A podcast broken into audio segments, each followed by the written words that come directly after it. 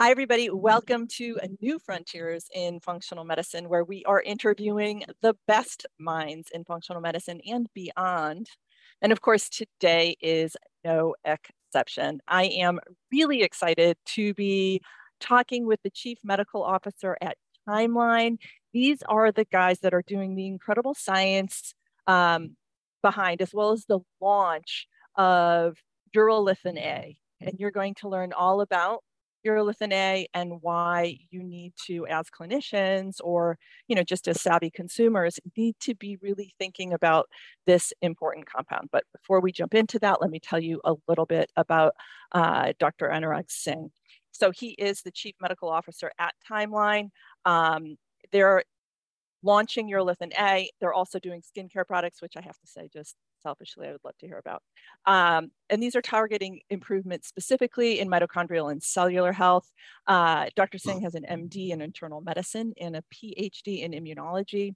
His experience in includes top work at top consumer health uh, companies like Nestle and Nestle Health Science, also startup companies, um, Amazentis and Timeline included. He's authored more than 40 articles for top science journals. He's been awarded over 15 patents. He's designed and led over 50 randomized clinical trials. His research over the past decade across multiple clinical trials on the postbiotic urolithin A and its benefits has led to the launch of multiple consumer products. Dr. Singh, welcome to New Frontiers. Great pleasure to be on your podcast, Kara. Thanks for having me. Absolutely. So I want to know all about. Urolithin A. And I want to go, you know, we need to know what it is and how we make it in our bodies and why it's important. Um, and kind of fold that into the backstory. It's a compound that was discovered 40 years ago. Mm-hmm. Uh, and then you guys have just really gone deep into the science. So how how did this become of interest to you? Sure. So, uh, you know, as you correctly pointed out, uh, urolithin A, the discovery of urolithin A or the origins have been known in human sort of uh, you know when they started looking at uh, some of the consumption around nuts and berries for for a long time uh, um, for almost 30 40 years uh, the spanish group uh, has been studying uh, sort of uh, you know how, how, it relates to gut microflora and, and, things like this about 15 years back which is when we started the company um, behind all the research we we and Amazentis, which is the parent company behind uh, all the research that goes into timeline products, the goal was to sort of uh, be you know apply the biotech approach to nutrition. So a lot of us uh, come from backgrounds in in uh, nutrition research for a number of uh, decades.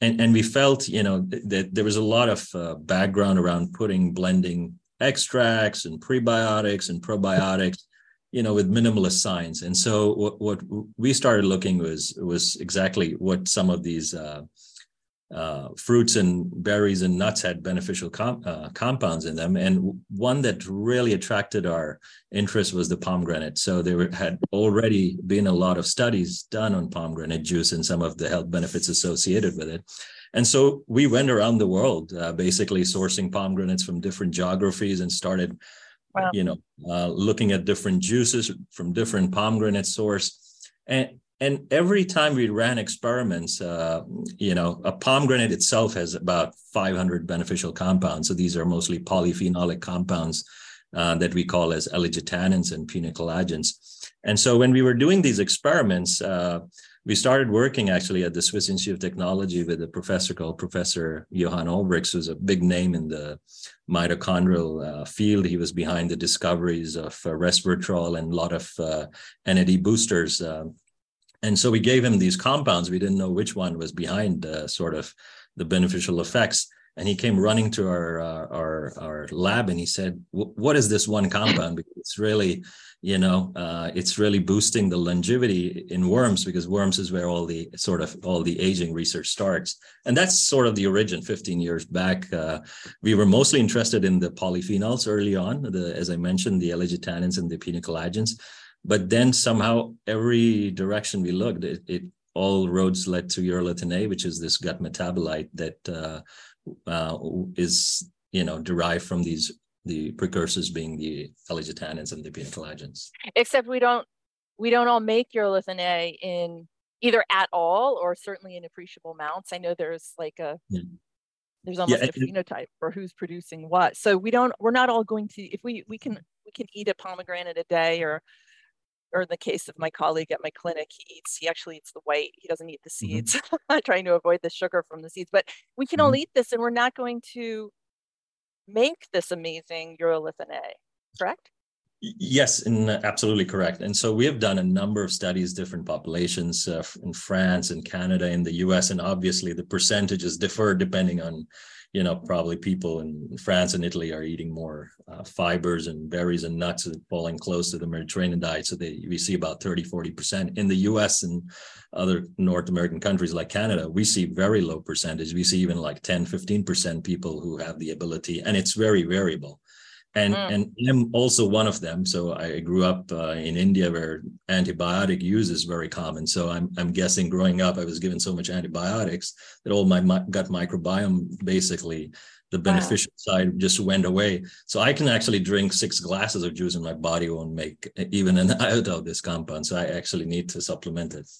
Yeah, that's so fascinating to me. So that could be one of the causes exposure to antibiotics, which is obviously you know heavy in the in the states and in canada um, but also the diet so just you know generations of exposure to sort yeah. of a mediterranean type diet would yeah. yield production of the bugs that could actually make it but even there you're still not seeing the majority of them i think you said yeah, so we've actually taken a deep dive. We have actually taken people who produce very high, like when I say high, almost equivalent to what a, a, a dietary supplementation would get you. And this is about less than 5% of the people.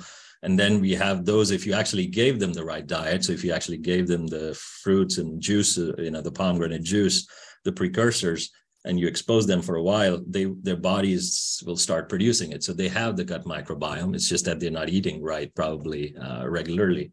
So that is about 30, 40%. But even okay. the variability of response, so some will yes. make it you know what I call as as sub therapeutic or sub uh, health benefit range where you're not going to yeah. get any beneficial effects. And then there are those people who you can give lots of fruits and nuts, but their bodies will never convert. And and the answer is really the gut microbiome. And we've looked at the gut microbiome of these different phenotypes and the answer is you know the richer and the more diverse the gut microbiome the better chance you have to make this molecule um, so coming from from a sort of whole foods i'm a proponent obviously of a whole foods diet functional lens clearly we want to move everybody onto this mm-hmm. rich diet but then also respect that we may never make therapeutic amounts so there's a place for supplementation i know that my listeners are wondering whether or not you've been able to nail down the mm-hmm. specific microbes that produce you know that sure. act on the ellagitannins and produce urolithin a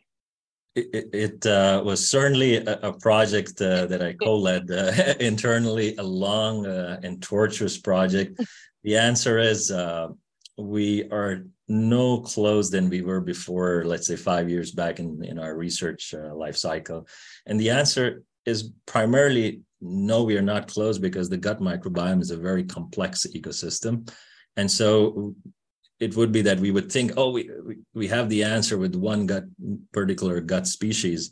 The next time we would repeat the experiment, another species would become the dominant species. And, and, and so I think it's really the whole ecosystem. Uh, and there may be certain, we, we do, and we do uh, what is called as gut microbiome sequencing of the people who are really, you know, high producers we do see certain um, beneficial uh, sort of uh, gut microbiome profiles, like high in Akkermansia. These people have a lot of high Akkermansia. Now, it may be because they're eating a lot of good fiber and they're eating the right foods and nuts, which is why now the gut microbiome is sort of uh, evolved to producing urolithin A. So now, is Akkermansia the, the key strain um, needed to convert? We don't have an answer yet. Isn't that fascinating? Yeah, akkermansia shows up everywhere. It's just something that you know you want in robust quantities. Yeah, God, that's um, that's interesting. Okay, I was going to try to pin you down to see if you had anything like. Okay, I'm I'm yeah, I'm not even I'm not even going to go there. I know I know that you've you've spent a lot of energy trying to identify it, but it's a whole nice, rich uh, collection of microbes. We see Akkermansia present in abundance in, you know, mm-hmm. healthy centenarians and, you know, just it's probably associated with a robust microbiome, but also a lifestyle, you know, commensurate to enabling that. And okay. there's no reason to believe that if you continued following a healthy lifestyle, that you could con- recondition your gut microbiome back to you know how it should have been. I, am sure you can achieve that. Uh, it's really a question of uh, uh, would you still get enough of the you know the phytonutrients that, that a lot of these yes. gut microbiome uh, uh, species are making what we will call and we will discuss that as postbiotics right in yeah in, in therapeutic amounts and enough to actually yield a difference and this is where you know what you guys have done with urolithin a and you know making this bioidentical postbiotic product mm-hmm. um, I, so I want to I want to start to talk about it, and mm-hmm. you know I know there's been a lot of clinical research in muscle health, um, but there's other urolithins. Any comments on those, urolithin B, or you know, I know that you just mm-hmm. you, you guys lighted on urolithin A as the as the powerful player, but I'm just curious about the other family of urolithins. Yeah, and... so there are four major families: urolithin A, B, C, D, and and we have studied all of them. Uh, in, in, fact, back uh, to our uh, first paper in Nature Medicine, we actually phenotyped uh, all of them. And, and A basically had the best effects. Uh, not saying that other urolithins didn't have uh, uh, smaller uh, effects in, in those. And we chose to move forward because even in our studies where we actually did these sort of uh, gut microbiome analysis and trying to look at the percentage of people who make it, turns out that really urolithin A is the major uh, phenotype. So a, a, lot of folks actually, uh, if they were to make urolithins, they would make urolithin A. And okay. so that makes sense from a sort of a first, uh, um, yeah, trying to develop uh, all the research behind on urolithin A, albeit there's a lot of emerging research on urolithin B, which is the other main phenotype uh, associated, uh, found commonly in humans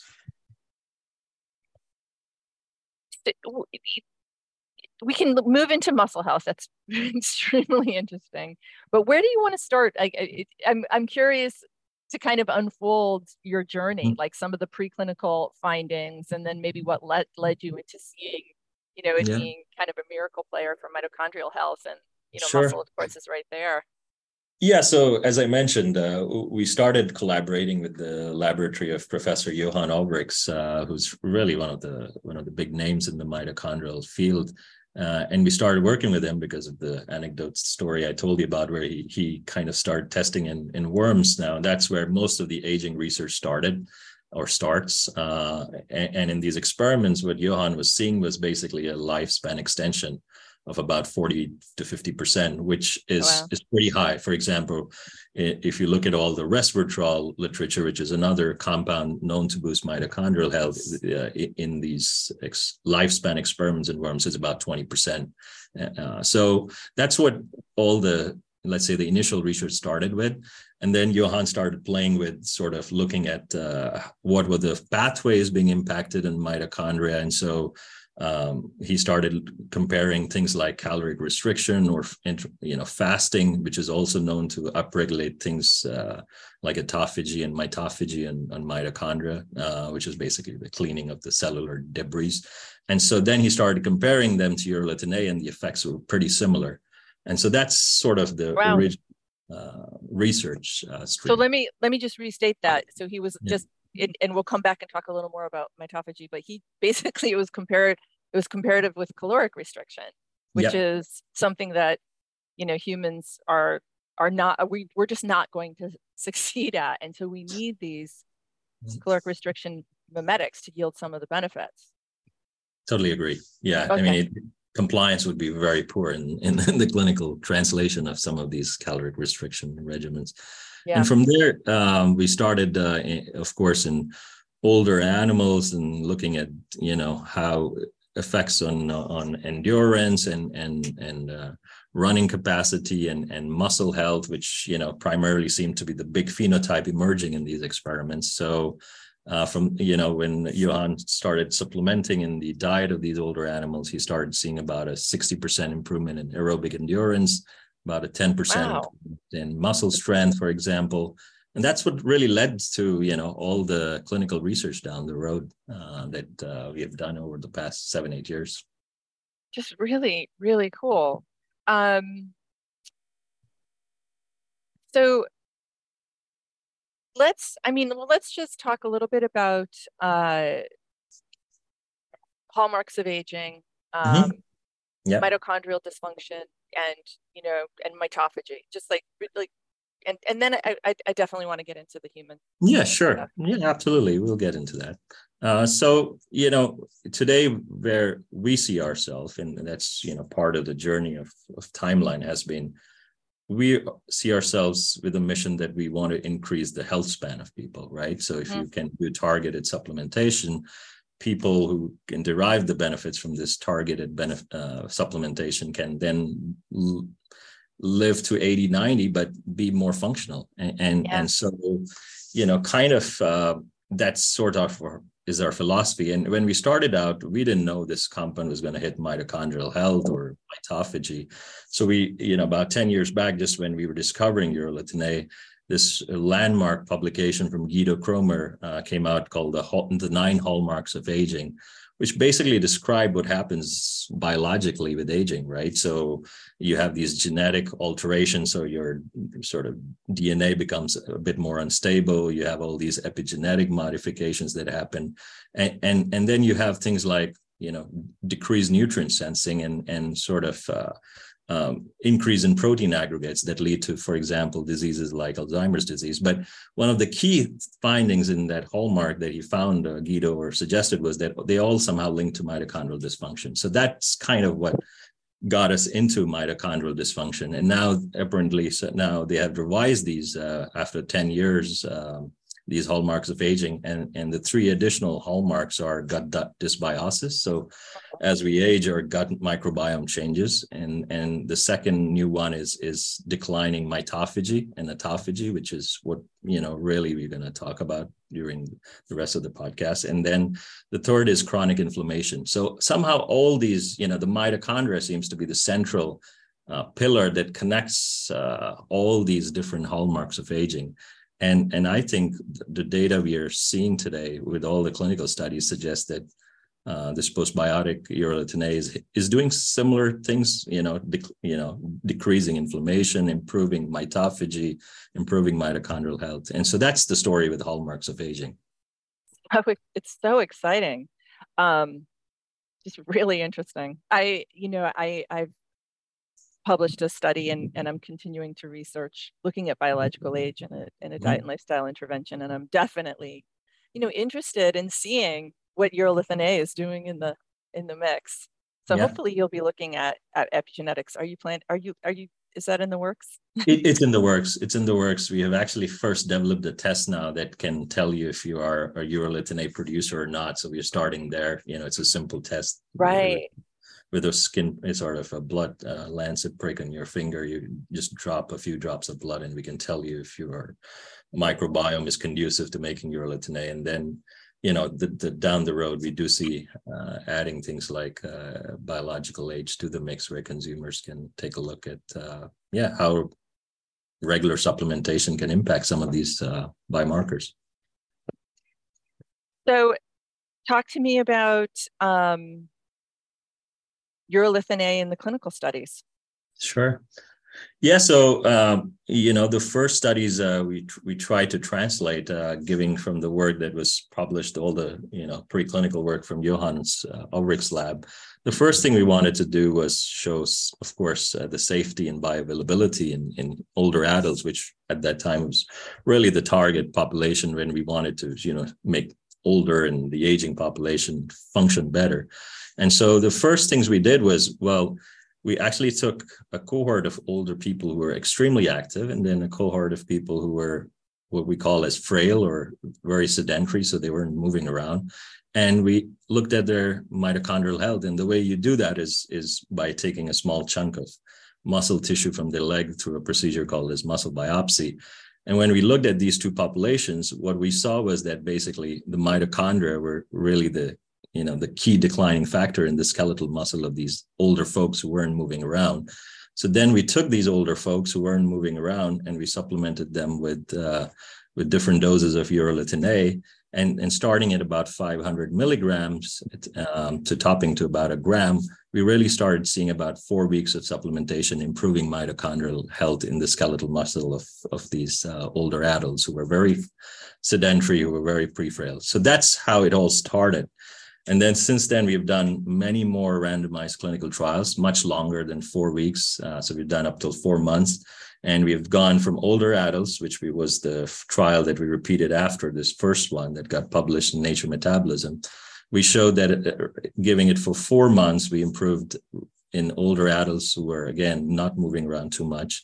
We improved their fatigue levels. So people were moving around much more and they were getting less fatigued as they did exercise and then we went and did a trial even in the younger, uh, sort of middle aged 40 to 60 year olds who were also sedentary and not moving around. And we saw similar effects at improving strength and endurance. And then that's essentially the data uh, that is all the published, but we have a number of studies going on. You looked at CRP too, right? We did. we, yeah. Go ahead. Go ahead. Yeah. So again, you know, when when you, these studies take time, uh, you know, these randomized trials take over a year, and then you collect plasma, you collect muscle biopsies, and of course, you do all the functional readout. So I'm trained as an immunologist, and it has always fascinated me how the mitochondria could be playing a role in inflammation as well, that by improving mitochondrial health. And so we started looking at CRP as a marker of chronic inflammation because mm-hmm. a lot of older adults are chronically inflamed. A lot of overweight, middle-aged people are are inflamed as well. And yes. in all these trials, one biomarker that seems to be uh, significantly impacted is CRP, uh, which is always up in these trial populations we test. So I think there's future research needs to really look at the close talk of mitochondrial health and immune health as well and inflammation. Oh, absolutely. Yeah, I would be I'd be really curious to see, you know, the other uh, biomarkers, you know, of mm-hmm. immune health and you know, even lipids and I, I think you could probably cast a wide net.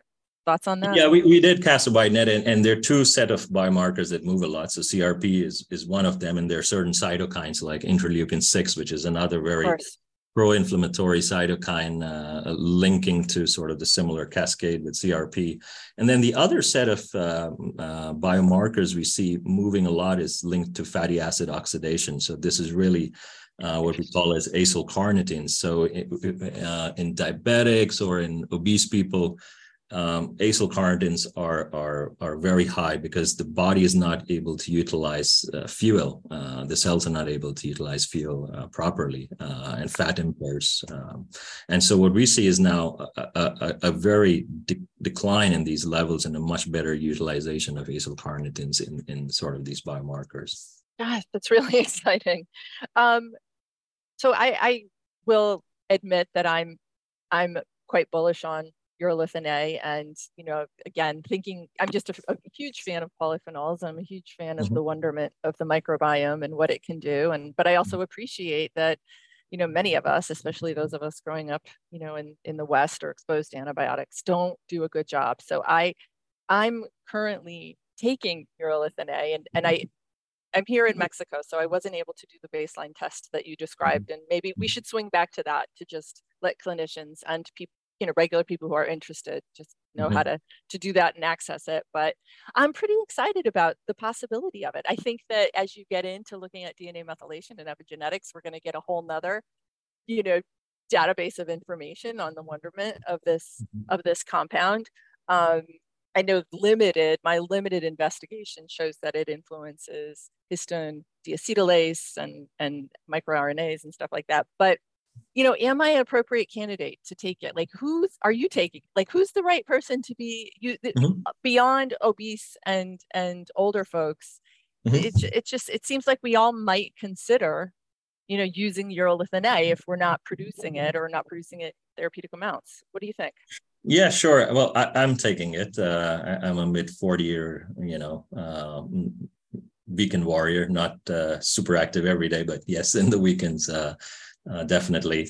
And, and, so I think it's um, the, the, original clinical studies were designed in populations with, to give it the highest chance of success that you know had a uh, underlying mitochondrial dysfunction assumption, right? Yeah. Um, now, since then, since our launch, uh, what we see is that even uh, top athletes are on it. Uh, a lot of people who are are amateur athletes or weekend warriors, just like I described myself, they are on it and and they swear by it because it it hits on things like, as I mentioned, with with exercise, CRP goes up. So and and mitochondria also get damaged with with regular exercise, and so that's a very emerging um, stream of research that we are actually also pursuing in elite athletes, uh, trying to show that muscle recovery is better, and so things like creatine kinase could be blunted, and and or muscle damage could be blunted, and and and so I think it's something that people need to start taking in their adult years because muscle strength is basically starts to decline 10% every decade starting in your falling your third decade. So i think you need to be proactive and address uh, how to address you know both muscle and cellular health um, pretty much upfront rather than wait for the symptoms to appear uh, much like our modern medicine is. Yeah. Yeah. I i appreciate that uh, that thinking. Well let me just ask you this um, mm-hmm. You're probably aware of some of the studies looking at athletes using antioxidants and actually mm-hmm. kicking in insulin resistance, like a negative a, a negative effect. So sort of the hormesis of exercise was blunted by mm-hmm. introducing antioxidants in in athletes. And I'm just, I mean, would you any evidence of that with urolithin A? So urolithin A, we don't see it uh, having a, a, robust antioxidant effect. It's really a mitophagy activator. Uh, so yeah. what it is is basically, again, to summarize what mitophagy is, is basically it accelerates the cellular garbage disposal machinery inside our cells. So with exercise or with aging, and this is well known in even elite athletes that they have mitophagy that is blunted, and so you know if you track an athlete over time uh, in just a year of, or, or, or a sort of a season of performance they they always decline and, and so actually a lot of um, yeah. researchers in this field came to us. Uh, uh, Louise Burke uh, in Australia at uh, ACU, she she has looked in elite athletes doing most of these studies that you were mentioning, and she said, well, one thing that we started to see in these elite athletes is blunted mitophagy, and we think you know, uh, has a chance to show something in this population because what we are looking always is trying to get, you know, all the mitochondrial and muscle repair happen pretty quickly in these athletes. So, you know, again, research is going on, but uh, there are several elite athletes today. There are several Tour de France teams that swear by it that are on it. So, cool. you know, anecdotally, but yes, I, I, the research will will soon come out. Good. Okay, so we'll pay attention to it. And everybody, when you go to the show notes, of course, you'll see links to the websites. And there's a you've been you've been in the center of researching, so there, of, of studying it. So there's there's a ton of citations there, but you're also paying attention to other people's work as well. So as these clinical trials from elsewhere come up, I think you'll be uh, probably posting them on your site, right? And yeah, it's amazing. When we started, uh, gosh, 15 years back, we were probably the only group studying uh, urolithin and its beneficial effects. Today, there are a number of groups. So, the National Institute of Health and National Institute of Aging is investing millions of dollars into looking amazing. at uh, urolithin A's effect just not on uh, cellular health and muscle health, which is basically, uh, you know, a lot of research has been done on it. They're looking at neurodegeneration. Uh, there are a lot of top research groups uh, who have studied it, and they think that, it, you know, a lot of problems with aging and cognitive health are down to declining cellular and decline in mitophagy. And this is where they have been. And so we, you know, I, I expect a lot of trials uh, done by others in different sort of health benefit areas start to pop up. That's very exciting. it's really it's cool, and I and I just appreciate one of the one of the reasons I was you know looking forward to chatting with you is I appreciate companies who invest this kind of time and you know dollars in really drilling down. I mean, there's very few you know in the nutrition space who who make this kind of commitment to the science, to the preclinical as well as the clinical science. And so it's always a, it's just a real uh, pleasure and um, you know, really honor for me to be able to highlight the efforts that you've made. Well, that's always been, uh, as they say, the North Star for, for us. It's a company founded by doctors and scientists. And as I mentioned, we studied this compound for 15 years till, you know, we decided that, yeah. you know, it, we believed in it enough to start selling it uh, so yeah. others uh, have health benefits. And you guys uniquely figured out a way to make a bioidentical urolithin A. Mm-hmm. And, mm-hmm. and, and that's what I'm sure that's that's well one of at least a few of your patents are related to figuring out how to do that. Yeah, indeed. Yeah. So I, I guess we've looked at uh, a lot of health benefits and, and muscle health just shown, you know, out loud because of all the experiments and the research that went behind it. And, and so uh, we, we pretty much uh, believe in the science and we have a, you know, sort of the right intellectual property to, around it to sort of go and commercialize it, which is what you need to do let's talk about dosing. So this is something that we want to be considering in all adults for the reasons that you've mentioned, and mm-hmm. you've done different dosing studies. So where, I mean, what do you take? What do you what do you recommend? Yeah, so a, a lot of um, muscle specific uh, health benefits start showing up uh, at, at, a dose of 500 milligrams. So that's the dose uh, we have studied a lot in clinical studies. Uh, we have gone higher and lower. Um, lower doses do affect certain biological pathways, but maybe you need to take them just long longer to just to see physiological benefits.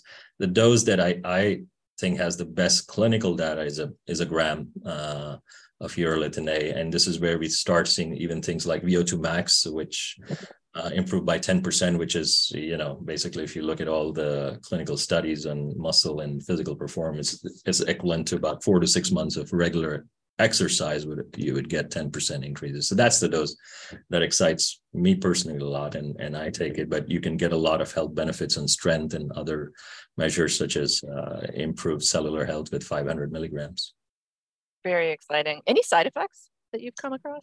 Uh, so we have done, gosh, what about a thousand participants in our clinical studies, and now thousands of customers. I think uh, there is no there's no NOAEL if if you, for your consumers there's no upper limit of adverse effects. And and we our dossier of safety was studied even by by the FDA and and they they agreed with it that uh, you can take it uh, at even much higher doses than we are taking. It's just that if you go even higher than a gram, uh, you saturate the bioavailability, so you can just okay. keep pulling and expecting higher and higher. As you know, the body ha- has ways to absorb uh, different nutrients, and so I, I, you know, this is a natural compound that uh, that has been around evolutionary, uh, produced in our bodies, and so that's what makes it such so safe. We haven't really seen any side effects uh, that link directly to the pro- uh, product uh, so far. Good, yeah, that makes sense to me. Um, and it's you know it's nice to know that you've identified an upper limit where you saturate, and so there's no, you know, mm-hmm. some is good, more is even better. Kind of, there would be no utility in taking more. Um, You've you've talked about some of the other studies going on. Anything to add add to that? Other other human studies that we want to be paying attention to? Yeah, so that we we have a, a few ongoing studies. So one uh, that that is just wrapping up, as I mentioned, is the study with elite athletes on, and looking at muscle recovery uh, should should be you know out this year. We've just launched another study with uh, uh, Professor Stuart Phillips at McMaster, who studies oh. Uh, who's done basically a lot of high protein uh, and a- anabolic resistance with aging research, and he believes that problem. Uh, often seen with high protein supplementation with aging is, is that the body cellular machinery is not able to take in the excess protein. And so he thinks by improving the bioenergetics, uh, you can basically amplified uh, the effects of high protein supplementation. So that's a study ongoing wow. in in sort of an immobilized population where you put a knee brace in in healthy people and and their muscle starts to uh, waste, and then you supplement with high protein and urolithin A, and you see uh, the impact on uh, muscle recovery. And then we have a, a, very growing axis of research on on immune health uh, and skin health. So these are the two other research areas we have immune health, uh, mostly research done uh, by academics who came to us uh, showing that they were boosting a the stemness of uh, of uh, immune cells. So typically in cancer patients going uh, chemo radio, the immune system basically goes to zero after uh, a neoadjuvant therapy. So how fast the immune system can reseed basically dis- dictates a lot of uh outcomes uh, post cancer recovery. And so they they showed us this data, which we are now translating, that taking urolithin A post cancer uh, can accelerate immune health, mostly by boosting mitochondrial health. And then the skin aging is basically topical application and a lot of research research is ongoing on that, how it can delay, in addition, uh, that mitochondria play a key role in skin aging. And by acting on that, you can boost things like lowering wrinkles, etc. Huh. Is that is that a commercially available product? I'm, a, I'm like a skin It, it was commercially uh, launched just this week, so this is. Oh, really? I mean, yeah, uh, we're writing the publications up, so hopefully you'll see them out um, pretty soon. But uh, we've spent a good part of the last uh, couple of years looking at the effects on skin, and, and the effects are similar to muscle. Uh, you upregulate uh, mitophagy uh, in aged skin cells. You you lower inflammation, uh, and that results in basically an impact on both intrinsic and extrinsic skin aging. So yeah, these products are launched on our website just this week. That's really cool. And this is topical delivery? This is topical delivery. Yeah. Wow. Instead of oral. Did yeah. you have you seen similar with oral delivery on skin or does it need to be it, it's an idea that has been fermenting uh, uh, to, to, sort of look at the um, some certain consumers anecdotally have come back to us after months of using the oral and and and talked about uh, how their skin is looking better. And so this is something we plan to do. Uh, topical made sense because you know you're acting directly at the organ of interest which is the skin and then now we will combine it or um, run some trials in combination. Well okay. Very that's very interesting. All right so let's just talk about um, clinicians you know where we're going to direct them and people you know just regular people interested in accessing um, the product and doing the test that you talked about. Do you want to talk a little bit about that test and then just kind of yeah, guide sure. us our next steps? Sure. Well, I'm a clinician myself, and, and uh, you know, um, I, I, think anybody who comes to your clinic uh, with declining energy levels or feeling more fatigued. Um, people who typically you know come to you and say hey you know i used to exercise this much and not feel it but now you know it takes me much longer to recover. You know i think th- those are perfect uh, candidates uh, in, in, sort of the clinical realm. Of course older adults with functional impairments and sort of overweight uh, sedentary population again fits the bill. Uh, the test uh, is a great tool to to know uh, whether sort of in the practice and functional uh, practice area, whether you need to, uh, and the dosing you need to supplement it because you could titrate even the dosing based on on the levels that you get from the diet. So we've invented a test. Uh, um, you know, it came from as the experience I talked about when I saw that my body wasn't making. Uh, after drinking six uh, glasses of pomegranate juice, I said, "Hey, let let's invent a test." Uh, and so it's a very simple test. It comes a test is basically a sort of health kit that you get. Uh, it's, it's, still in sort of prototype trialing. Uh, it's in part of a clinical study. Comes with a what we call as a dry blood spot filter card. So you basically prick your finger, put a few drops of blood uh, as a first part of the test. Uh, and you can drink also a glass of pomegranate juice before that to just make sure you're giving yourself the best chance to see you know um, if your body will convert uh, or you can do it in real life just if you think you're eating already uh, good you know diet.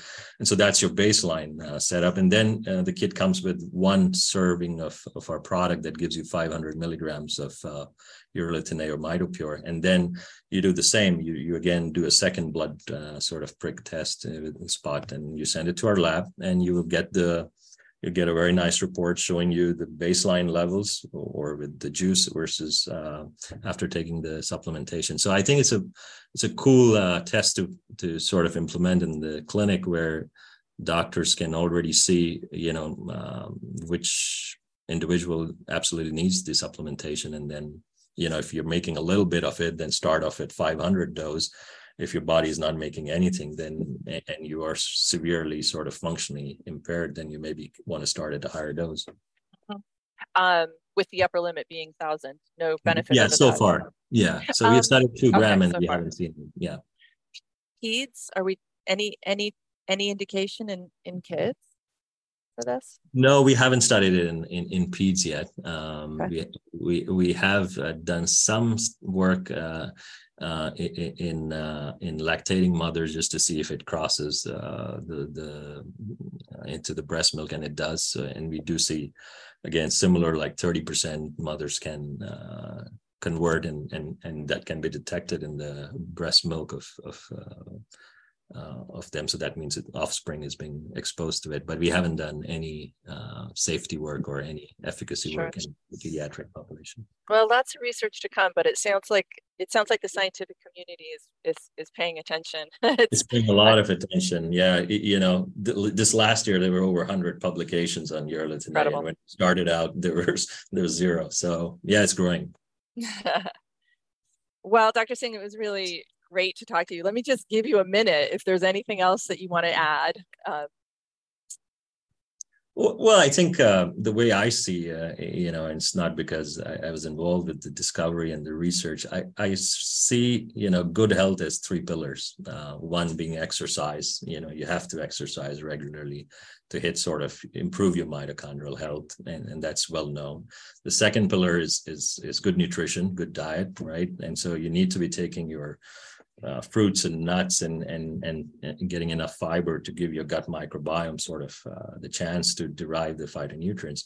But I think more and more that the third pillar that is will really support these first two pillars of good exercise and good diet is uh, is adding certain phytoactives and phytonutrients that will boost your uh, cellular health and that will have long-term implications on on how functional you will be when you're 80 85 so that's where i think our story and the story with A really fits very nicely.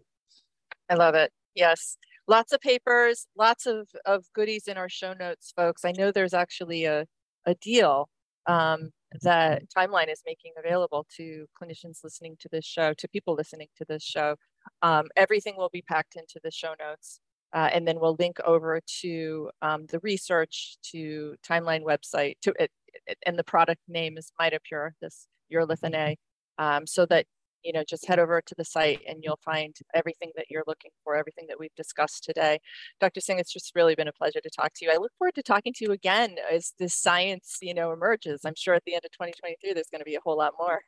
Sure. No, same here. It was a pleasure talking to you, Kara, and I look forward, yeah, to talking about the future research.